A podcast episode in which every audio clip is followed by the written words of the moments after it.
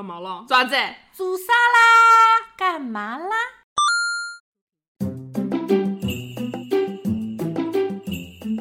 ？Hello，大家好，我是小李，我是大陈，我们是诚心不讲理。新一期的节目开播啦！今天的节目主题是干嘛啦？谁说我是马路杀手？我们就要来聊一聊关于女生开车的那些事儿。嗯，那么今天呢，依旧为大家请来了都已经非常非常熟悉的嘉宾，他就是嗨，又是我高团。我们三位主播呢，其实就代表着会开车的三个阶段。速速速！首先，小李呢是一位老司机，大成呢是五分熟的司机，觉得嘎桑了，哎嘎伤了资深不熟的司机，高团呢是正在学驾照的，那么算司机不算司机，只是在学。说到驾照，那我们就先来聊一聊考驾照的事好嘞情。好嘞。大家学车的时候有发生什么有趣的故事吗？我学车的时候，真的，我觉得我学车是非常幸运的那一种类型，因为我当时的驾校的师傅教练是我姐姐推荐给我的，他在那个师傅那边很快就把驾照考出来了，而且那个师傅他是不骂人的，就是你练的时候他基本上是不说话的，只有在你犯错误了或者有什么问题了，他才会跟你说。所以我觉得我在那个师傅手下练车是一件很幸运的事情，但是他不骂人，他不来事儿，他也不收礼，你要付出的代价是我早上要自己乘地铁去学车的地方，啊，师傅不来接你的吗不？来接我。我师傅都是开车开到小区门口接我。我师傅不来接我，然后我只要跟别人说我的师傅是不来接我的，他们就会说这是你师傅温柔不收礼物你所要付出的代价。所以我平时上班一般是那个时候是六点出门，但是我如果学车的话，我要早上五点出门。因为我学车有一个很怪的习惯，我觉得我不想让学车把我周末一整天的时间拆开来，所以我每次都是约的是最早的那一波学车的，导致我每次学车周末都是早上五六点出，五六点出门，几点钟能结束？九点九点就结束了。这么快？对就是小李刚刚准备起床的时候，你车都学完了，车都学完了。好快呀、这这个就是我学车的时候比较印象深刻的。我每次都在想，为什么我为什么我要一个人到学驾照的地方？我真的好痛苦。但是师傅不骂人，我真的感恩。小李的师傅其实也还算蛮温柔，我起码是没有挨过他骂的。而且我印象很深，我第一次开车，师傅回城的时候，就是让我开的，就直接让我开大路了。我当时抖抖霍霍呀，因为不熟悉啊，而且因为小李学的是手排档嘛，所以当时回程开的时候，我心里那叫一个紧张。但是师傅坐在副驾驶跟我说：“小李，作为一个女生，你真的属于第一次开车，感觉很好的，你特别适合开跑车。”牛，我当时心里那叫一个开心和嘚瑟。祝你找个人开上跑车带带我们。高团你呢？高团，高团还没有到大陆，但是高团比较牛的大概就是考了五次科一。高团上次跟我们说这件事情时候，什么？你考了五次科一？科目一是理论考，哦，就是你永远不知道，一直徘徊在八十八和八十九分的崩溃感。但是我记得科目一的时候应该是有一个类似于手机 app 的东西对，然后你只要刷题，把题全部都刷熟就能 pass 啊。就是那两千多道题我都刷过了，但是我每次对它现在更新嘛，而且越来越难，然后考试的时候会出现没有考过的题。我从科目一到科目四全是一次性 pass 的，我也是。但是我一次性 pass 的原因，倒也不是说小李有多厉害，是因为当时心理负担很重。说说，就是小李的工作没有那么好请假我也有这一层是的，所以说如果你要请假去考试，给自己的心理压力就是小李，你必须要一次过，因为你没有第二次机会会让领导再给你批假了。能请出一次假已经是真的是太了不得的事情了。我记得我当时去考科目二，请了整整四个小时的假，嗯然后半天两个小时。所以当时小李的心理啊就是一定要一次过，一定要一次过，因为没有假再给你请了，一定要一次过，工资扣不起了，这就是我的动力来源。大成呢？大成虽然刚刚和小李说，我跟小李一样，也都是一次过的，但是小李和我不一样，他一次过是全满分，对吧？啊，对的，我一次过是科目二上面被扣了十分。我当时科目二考试的时候在上坡，那个停的距离这边好像扣了十分，扣十分其实已经是合合格线了。你再扣就要不合格了。所以后面那个 S 弯啊，真的是抖花花、抖花花，艰难的通过了。我记得我学的时候上坡是因为怕熄火很容易扣分因为你，是手动，所以你们俩学的是自动挡，对，学的是自动，就是三个人只有我一个学的是手排档。没错，所以能开跑车，对，跑车都是自动呃手动挡，瞎讲，现在跑车也有自动挡。就是贵的跑车都是手动挡，所以小李以后注定会发达。我们就蹭他发达。对，我们就没有跑车只能坐一个人，那我坐你身上吧，那你们为什么当初学自动挡不学手动挡呢？简单。智商有限。小李那时候学车基本都是手动挡，没有什么人学自动挡的。我们当时学的时候都是自动挡，没有人学手动挡。我我现在也是，因为当时，哎，我当时学的时候就说，以后你开的车肯定是自动挡，你去学手动挡干嘛呢？又难又不好过。啊，哦，死也有一种可能是因为我学的早，当时没有什么自动挡考试，都是手排档。嗯，车的类型。哦好羡慕啊！那你们自动挡跟我手动挡开车考驾照考试项目有什么区别吗？对对好呀，科目一、科目四理论考对，理论考应该差别也差不了太多。科目二有些什么？科目二我们当时有倒车入库，我也有侧方停车，有上坡，有直角转弯，有窄路掉头有，S 弯，有还有那个我当时有一个那个取卡啊，停车取卡我也有。，那不就一样吗？那科目三呢？先是灯光对，先是灯光考试。然后就是上路啦。我当时学科目三的时候，考完灯光之后，就是会有固定的路线。你考前就会让你抽好路线，你是路线一还是路线二还是路线三还是路线四，然后你就一路按着你当时练车的时候，什么先是加速啊，然后掉头啊，一路就这样开过来的。你们是固定路线对，线我，们是固定路线。你们有几条固定路线？四条，我记得是。就每一次去练大路就开这四条路，对，就开这开熟了就好了对。的，那你当时考试的时候，旁边副驾有那个考官有吗？考官考考官是不说那怎么考呢？那机器可能会，我依稀记得机器可能会跟你说啊，前方掉头什么什么什么，但其实机器不说，你心里都是有数的，因为你之前练车的时候全都已经练过。哇，现在的小年轻们考个驾照这么简单呐我、跟你讲，这就是为什么大成拿到驾照之后不敢开车，小李敢开车的原因。你来说说。我考科目三大陆的时候，路线是不固定的。当时小李应该是在宝山靠近顾村后面的地方学车，是它那里就有一一整块很大的区域是可以让你练的，大路小路都有，而且那个大路真的就是路，会有很多这种集卡或者说就是正常人的车在上面开，然后每一次。大路的时候，师傅坐在旁边，我们没有固定路线的，师傅想让你往哪儿开就往哪儿开，只要不开出那个区就好。他会可能先跟你说啊，你起步，然后小李啪就先起步开出去，他会跟你说前前面红灯路口右转，你就要到右转的车道上，然后打好右转灯，然后挂档挂二档，然后速度放下来转弯。转弯了以后，速度因为放下来了嘛，还要再调回一档，然后慢慢在一档、二档、三档挂上去。然后等你挂上去开了以后，他会跟你说前面靠边停车，然后你就要靠边停车。靠边停好车以后，他会跟你说继续起步往前开，然后别啊再往前开。开了以后可能跟你说下个红绿灯路口左转，或者掉头或者怎么样，每一次都是不一样的，路线都是不固定的，而且你要想刚刚从科目二结束接触科目三。你上路路线又不固定，然后指令也是不固定的。师傅想叫你开就开，不想叫你开就不开，就想让你转就转，不想让你转就不转。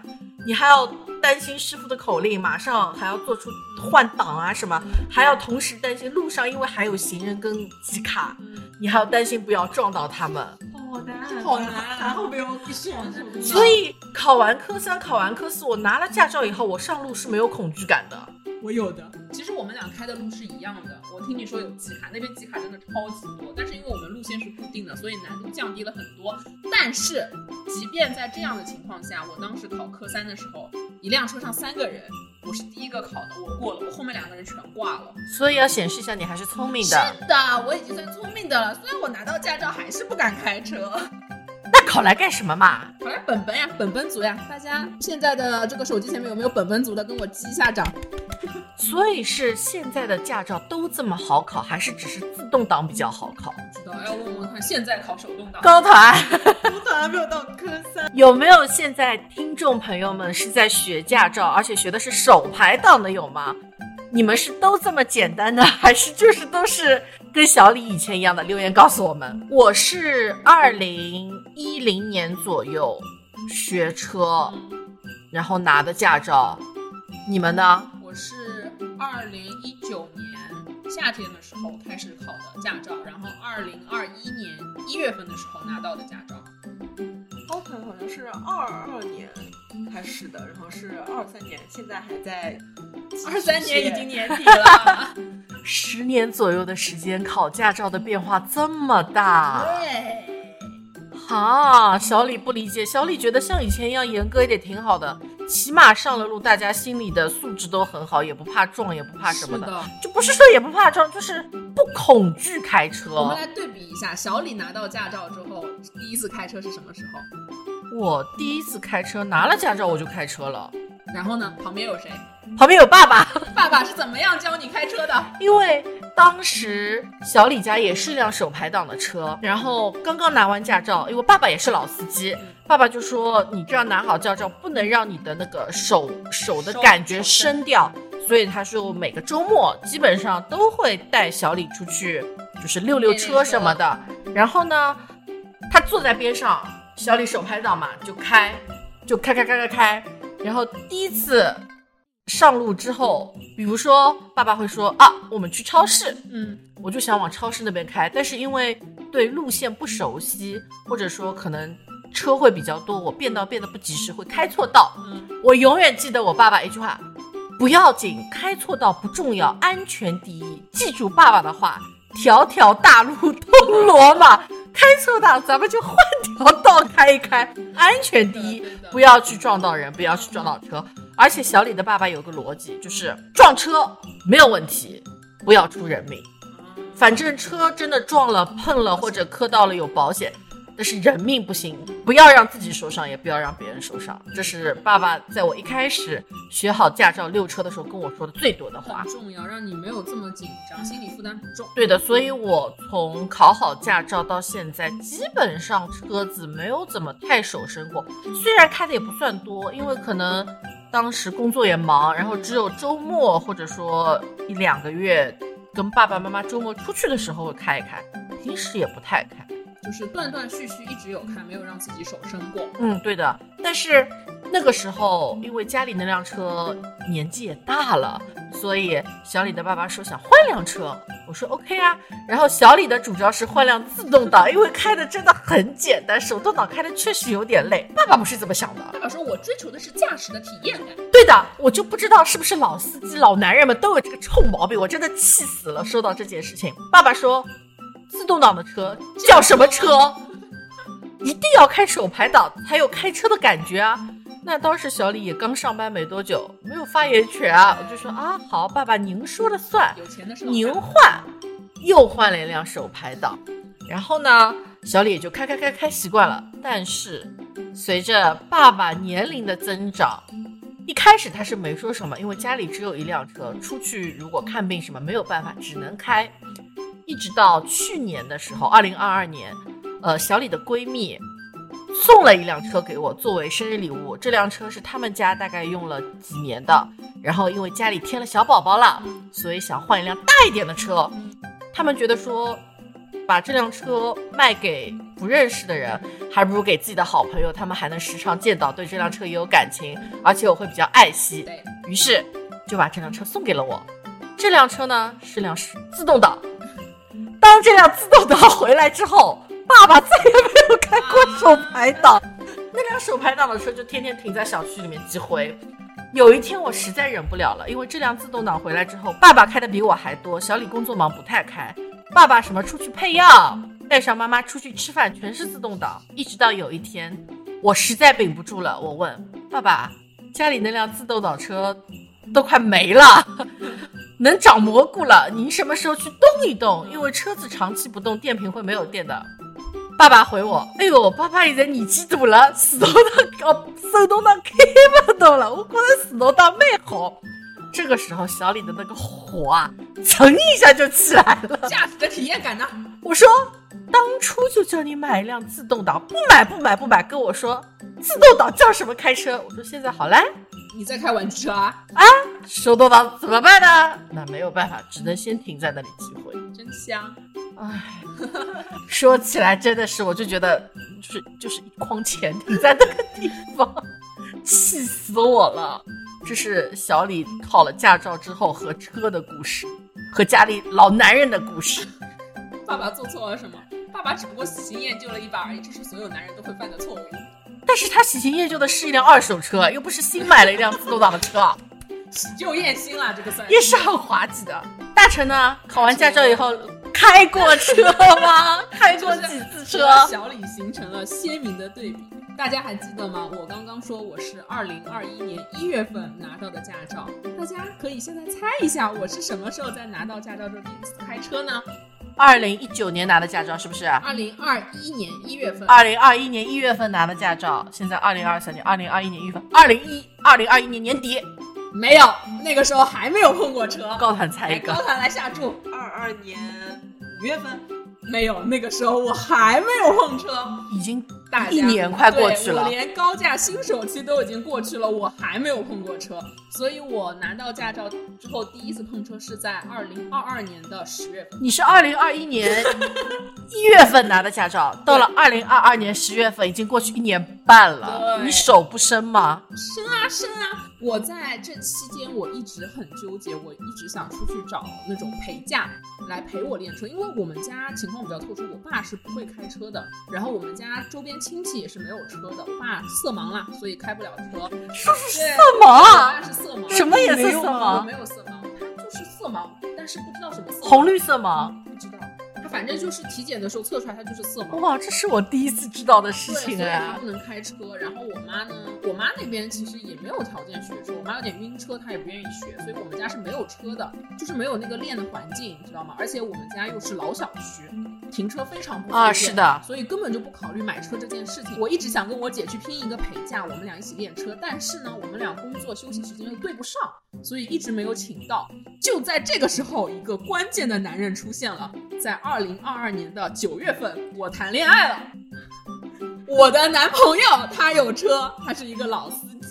然后呢，我们俩谈恋爱之初，其实我有跟他透露过，我说我想去找个陪嫁给我练车。然后我男朋友就一直说，哎，你不要找陪嫁呀，我带你练啊，我带你练。我插一句啊，一般性男朋友陪女朋友练车应该会吵架。对，吵架的故事我们等一下再说。好，然后我那一次十月份是我要去昆山做伴娘，我的大学室友结婚了，是我的男朋友送我去昆山的，然后他在接我回上海。我在昆山做伴娘的时候，然后我男朋友就跟我说，回来的时候你要不要自己开？我就跟我那个新娘朋友我说，我男朋友叫我呃过两天自己开车回上海，你说我要不要找他来做我的陪嫁呢？然后你知道我闺蜜说了什么吗？我闺蜜说找呀，她又不敢骂你，就要找这种人做陪嫁。然后在闺蜜的怂恿下，那一次回上海的路是我来开的。那叫一个惊险刺激！我那次从酒店开出来，因为你要开到马路上嘛，那边昆山不是市中心，所以卡车也是蛮多的。一出来就被别人摁喇叭了，就是我从酒店的那个停车场开出来，我就停在路当中了。我我男朋友怎么办，然后然后那边的车卡车已经过来了，你知道吗？然后那卡车开始摁喇叭，然后我男朋友说转弯呀，转弯呀，然后我就我说怎么转？我不知道，我开到哪里可以转弯？然后我男朋友那个时候头已经伸出去了，不好意思，他很久没有开车了。然后我再转出去，就那第一次，我后来男朋友跟我说，他人都吓麻了，你知道吗？怎么会有人开车开到当中会停下来的啦？对，这就是我第一次开车马路杀手的经历，真的很可怕。后来他也没有敢让我从上昆山开回上海，他让我从昆山开了大概二十分钟左右，开到我们吃饭的一个地方，然后就下车了，吃好饭他开回上海的。男朋友可能不想死在马 路况。是的，是的。男朋友做的最后悔的决定就是说出那句“我陪你练车没有没有，他后来其实等一下再说，这是另外的故事，”。你还有故事啊？还有故事。你现在就说好了。后来我们俩一直有陆陆续续的练车嘛，然后让我印象很深刻的呢是，我们俩其实工作都很忙，所以下班约会的时间非常的宝贵。就在那段时间，经常性就是下了班之后说去哪里，他说去练车，我开车来接你。说好，OK，然后就练车，然后就会像小李说的，就会开始不开心。不开心的点是什么呢？我男朋友是一个开车很着急的人，比如说我们前段时间开车去青岛，他不能接受别人超他，所以他车速开得非常快，然后他就会有个习惯，他会很要不愿意等红灯。然后我呢有一个习惯，就是我宁愿慢慢的开，这个红灯我等没关系，他就一直跟我说你走呀，你走呀，你为什么不走啦？就是这样的一个人，安全驾驶没有问题啊。然后我们俩吵过最严重的一次是什么一个情况？大家听我细细道来。那一次，我们的我在路上开车，然后我们的左手边有一个公交车站，呃，是一个总站。然后我前面有一辆公交车，这个公交车它要进站，我本来是就是跟在这个公交车后面，我也不想变道，我想说等它慢慢进站，我大不了吃个红灯。我男朋友就跟我说：“你变一根道，你不要等着他那个红灯，你是可以过的。”我就跟他吵起来了。我说：“我就愿意跟在后面等，怎么了？”他就说：“不行，我觉得这个灯你是没有必要等的，你为什么要等他？”直男，直男，真的是直男。大成男朋友，我批评你一下，我觉得大成没有问题，没有什么比安全驾驶更重要。还有一次，我们俩争吵的非常激烈的是，有一次也是下班之后练车，我们要去一个商场里面。商场里面当然是逛街了，练车才是其次。逛街两个人逛逛开心最重要，对不对？结果我倒车入库的时候歪了，他就开始下车给我指导，让我怎么正着停进去。啊，我那个时候已经有点火了，你知道吗？你何必这样，就是这么执着？就是他属于那种，比如说我歪了，对不对？他在外面指导我把车开进来，开出去再正着开进去。然后他说好，这是我教你的。然后他说你下车，啊，我下车，他再把车给我开出来。他说现在我不教你，你再倒一遍。你男朋友真的有认真的在教你。然后更离谱的是，我自己倒进去了，对不对？我们上楼了，他说走，我们去麦当劳。去麦当劳干什么？他说吃个饭。我说 OK，好，去麦麦当劳吃点东西。在麦当劳里面，他又在拿着那个可乐杯子，拿着那个什么乱七八糟的纸巾啊什么的，跟我模拟说，你看这个是那个车位的那个线，这个是你的车，你这个时候车屁股歪了，你应该往哪边打方向盘呢？然后他一边说，我就开始哭了，你知道吗？我说好委屈，我想我罪不至此吧，我为什么要用约会的时间来听你说这些东西？气死我了！找个班上吧，驾校是个不错的选择。没错，我后来跟他说，你真的很适合做陪肯定每个人都给你五星好评。其实有一句说一句，我一直都觉得，像倒车入库啊、侧方停车这种东西，教是教不会的。师傅也就会跟你说，你看哪几个点，比如说后视镜看到什么时候了，就是打。其实这个就是最快的告诉你，一般车到了什么位置，你需要打方向盘。但是实际上不是真的开出去倒车库或者这个侧方停车的那个框框，或者前后车停的那个位置，跟驾校里那些框框和位置那么像的，这都是一种感觉，你没有办法，你只能靠自己练。旁边的人说死都是没有用的。他还干干过一件很离谱的事情，他跟我说，你不能依赖倒车影像啊，我的车没有倒车影像的。然后他上次有一次我倒车的时候，他把倒车影像关了，说我关了，你再来倒车试试看。你们习惯看倒车影像吗？我觉得倒车影像很方便。你学车的自动挡车现在有倒车影像吗？没有。考试的时候肯定没有啊，但是你平时开的时候倒车影像肯定是有的呀。那你就看倒车影像。我不习惯看倒车影像。那这边是男朋友说的对，对不起，我为刚刚的这个鲁莽向你道歉。对不起。这么快，这么快道歉了，道歉了，现在。我还沉浸在他刚刚那个气死人的环境里，他已经道歉了。我比较喜欢看两边的后视镜。你是老司机，我慢慢的培养下。不是，我从驾校出来，呃，可能一个原因是因为我爸爸原来那辆车没有倒车影像，所以我习惯了看那个后视镜的点，屁股扭啊扭啊扭，就慢慢扭进去。而且一开始爸爸有个很牛的方式，嗯，因为我家有时候开出来会接近商场，于是呢，商场那边路边会停很多车子，是可以停的，画了停车框的。有一次。爸爸很绝，前面宝马，后面大奔，当中一个空位，跟我说：“女儿停，撞了爸爸赔。”我说：“啊？”他说：“一定要逼你自己会，在心理压力这么大的情况下。”我说：“那蹭到怎么办？蹭到了拿积蓄出来赔。”说：“啊谁的鸡翅？我的鸡翅还是我的鸡翅？然后我就抖抖活活的停，也不是说抖抖活，就当时心里真的是害怕的，所以我很小心，我宁愿去多扭几把，确保没问题了，慢慢停进去，也不想耍帅说吧唧一把进去，扭一扭。多扭几次你就有感觉。好，我下次扭一扭，好吧？所以这样，大成的男朋友不要去巴拉巴拉说没有用，女孩子听不进去。下次跟小李的爸爸学他已经。改了。他上一次我开去崇明的时候，他直接把那个倒下来，他直接睡觉。我的意思是，叫他下次也找一个前面奔驰、后面宝马的地方让你找停，去找。扭几次你也许就有感觉了，就一定要多停。而且我之前我爸爸带我溜车的时候，去五角场吧，我记得吃饭，嗯，妈妈下车等，爸爸就在那里一次一次让我练，就跟男朋友也差不多。爸爸，一开始，但是爸爸因为是老司机，他真的开了很多年车。我觉得我的爸爸什么都不是，最大的本领就是开车。对不起，爸爸。他一开始会找旁边是柱子的停车位给我练，这样的比较好停，心理压力小，而且你真的撞到柱子其实也没有什么。停熟练了呢，开始给我找两边都是车子的，再停，而且停还有几种不同停的方式，一种就是你垂直的开过去倒进来，还有一种是你的车子斜角度的开出去进来，几次之后你也就慢慢熟练了。再之后，爸爸奔驰和大奔 给你停。那也没有，再之后爸爸有让我去练那种车位，就是现在不是有那种电子的，不是，就是是那个电车车位，那个叫什么，就是可以上下层的那个。哦它那个其实要比普通的停车位难停，因为你要对好那个轨道进去，反复的在给我练这个车位。作为考试的人，只想知道你们碰呃什么碰就开车到现在有没有碰碰撞撞？对，我其实有过，但是倒车的时候是碰到柱子了，就是慢慢倒车，因为我倒车速度会比较慢，我觉得速度越慢，你方向越好调，你越快不是就来不及调，所以我一般倒车速度都很慢。那次不知道怎么了，确实也是蛮晚了，人不是很清醒，想睡了，但是倒的时候我是觉得没有东西的。然后那个倒车的警报也一直在响了，已经哔哔哔哔哔在响。但是我看看两边后视镜，我觉得左边没有东西，右边没有东西。我想说那么敏感吗？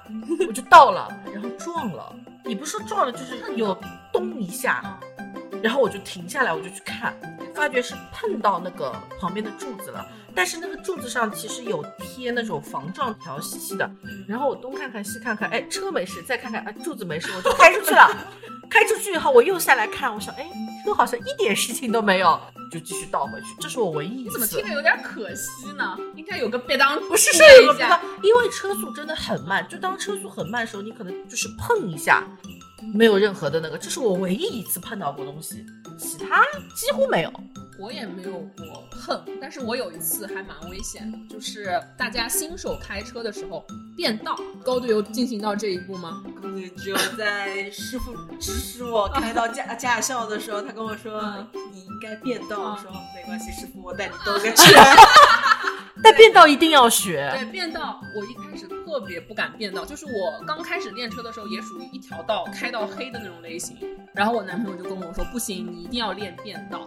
他是属于那种，比如这条路很空，说你变个道给我看看，然后变个道试试看，变来变去，变来变去。有一次很危险，是我们在要过一个收费站的时候，然后那边车很多嘛，他跟我说你变个道，你现在这个道我们不能走，然后我就变道，然后我变道的变过去之后踩了一下刹车，然后差点让后面的司机车伤我，然后、啊对，然后他，然后我男朋友也是伸出头去跟人家说了声对不起，那一次很危险。变道你可以慢慢的往前腾，嗯但是不能踩刹车。就是变过去之后不能踩刹刹车，变过去之后一定要加速。是的，对的，你变道是要放慢速度没有错，但是你变过去了以后，你突然一下后面不就追尾了吗？是是是。而且追尾的话，如果你已经成功变道能跟道上去了，嗯是后面的全责，师傅是要骂骂咧咧的呀所以唉，男朋友还是有用的，他还是伸出手去帮我道了个歉，谢谢男朋友。总体来说，开车还是要胆大心细。我胆不大，不大。哎，那么像刚刚那个师傅这样情况，如果你们是后面那辆车，那你们会骂骂咧咧吗？必须的，我已经被骂到坟头冒青烟了，是不是？曾经小李小的时候看爸爸开车，因为小李的爸爸已经算是一个脾气超级好的人了，平时从小到大几乎没有骂过我。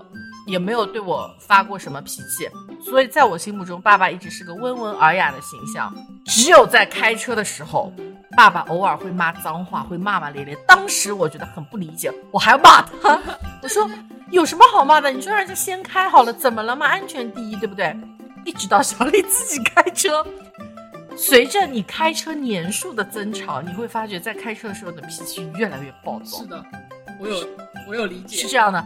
而且每次当前面那个红绿灯不是十几秒开始跳，可能十、十七、十六、十五倒数的时候，你已经接近那个路口了，明明能开过去的，前面那辆车如果放慢速度了，那个因为每次踩刹车，后尾灯那个两个红灯就会亮，我心里就开始了。过去啊，过去啊，还有十几秒，停什么车啦？会开车吗啦？过去啊！我那个火就节节攀升。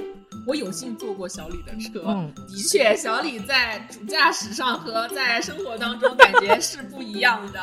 而且我开车蛮猛的，嗯，但是小李我一直印象很深刻，他当时有跟我说，反正不管怎么样，我就是要跟前面的车保持一辆车的车距。啊，是的，对，这个是肯定，这个这个是爸爸教的。对，心态很平。而且爸爸有说，你但凡看到前面，你不管跟前车距离有多远，你但凡看到前面的车，就是后面停车的那个，说明他踩刹车红灯亮了，你都给我刹车带下来。即使你们离得很远，你也不要再加速上去了，因为讲不定前面一个急刹，你砰就上去了，追尾后面的车全责。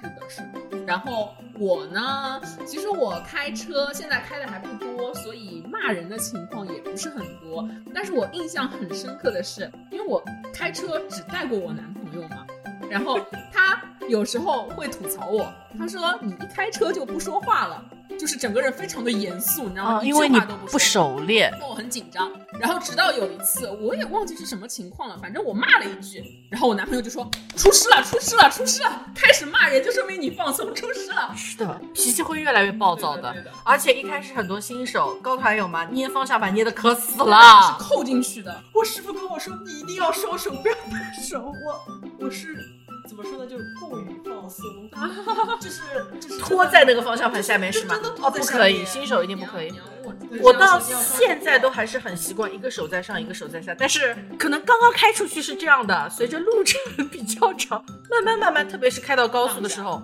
我的手会下来的。然后爸爸就会说：“你手给我上去啊，老危险啊，高速公路啊，我啊再上去。” 是会有变化的。有一次是我跟我男朋友还有他父母跟我父母吃饭，那一次回去是我开的车，是我唯一一次当除了我男朋友以外的人，就是我的爸妈。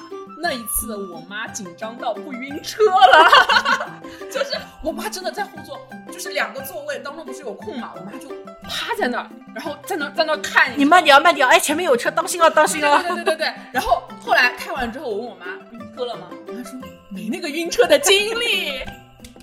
妈妈在担心自己。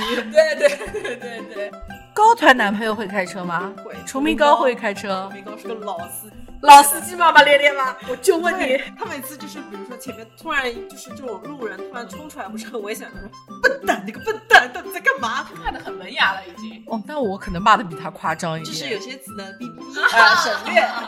而且小李有一次被扣分罚钱，就是因为路人。不知道从哪一年开始，上海交规抓得很紧，就是你转弯或者什么时候一定要让行人。那天是这样的，我转弯过去，我在横道线前我停下来，因为有那个行人在走，因为我右转嘛，经过那个人行横道线，我停下了。有一位老爷爷，他在那个他这边的灯已经在跳了的时候才过来，离我的车其实蛮远的距离，我就想说。我不等了吧，因为完全够时间我过去。他离得又远，走得又慢，我就想说，那我不等了，我就过去，我就开过去了。前面的人都走光了，这一一个人行横道线上只有那位老爷爷离我又远。小李想，那我走了，开过去吧，扣分了，两百块。这种也算要扣分的吗？我没有礼让行人，行人不需要你礼让啊，这个。我就啊，我就很然后现在小李每一次都是啊，没人了，没人了，鬼影子都没有一个了，我开了，我开了，我啪开出去。可以可以。我真的这个火好大好大两，百块真的很冤啊！两百块不是关键，是被扣分了，因为扣了的分要到第二年才能清掉，重新再来过。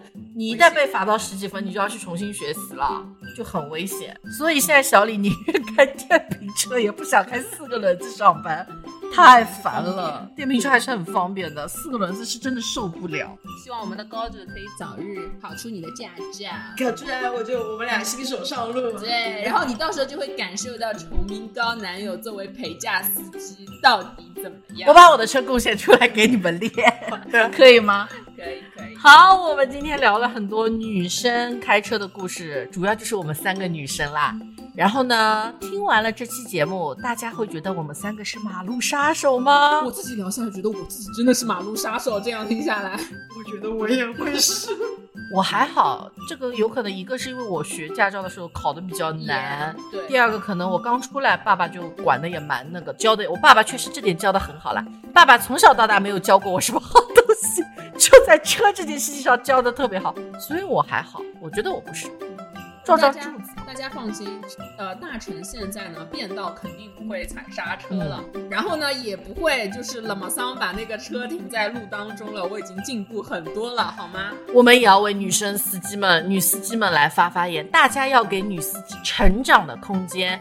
如果真的在路上，碰到一个女司机，可能犯了那么一些些小错，请大家宽容一点，不要骂骂咧咧的好不好？求求各位啦！而且其实，与其说是给女司机成长空间，不如说是给新手司机成长空间。男女其实都是一样的，是的，请大家宽容一点。小李也争取以后少骂骂咧。对，男朋友听到了吗？以后少骂点啊。崇明高听到了吧？以后少骂一点啊。高团会盯着你的啊。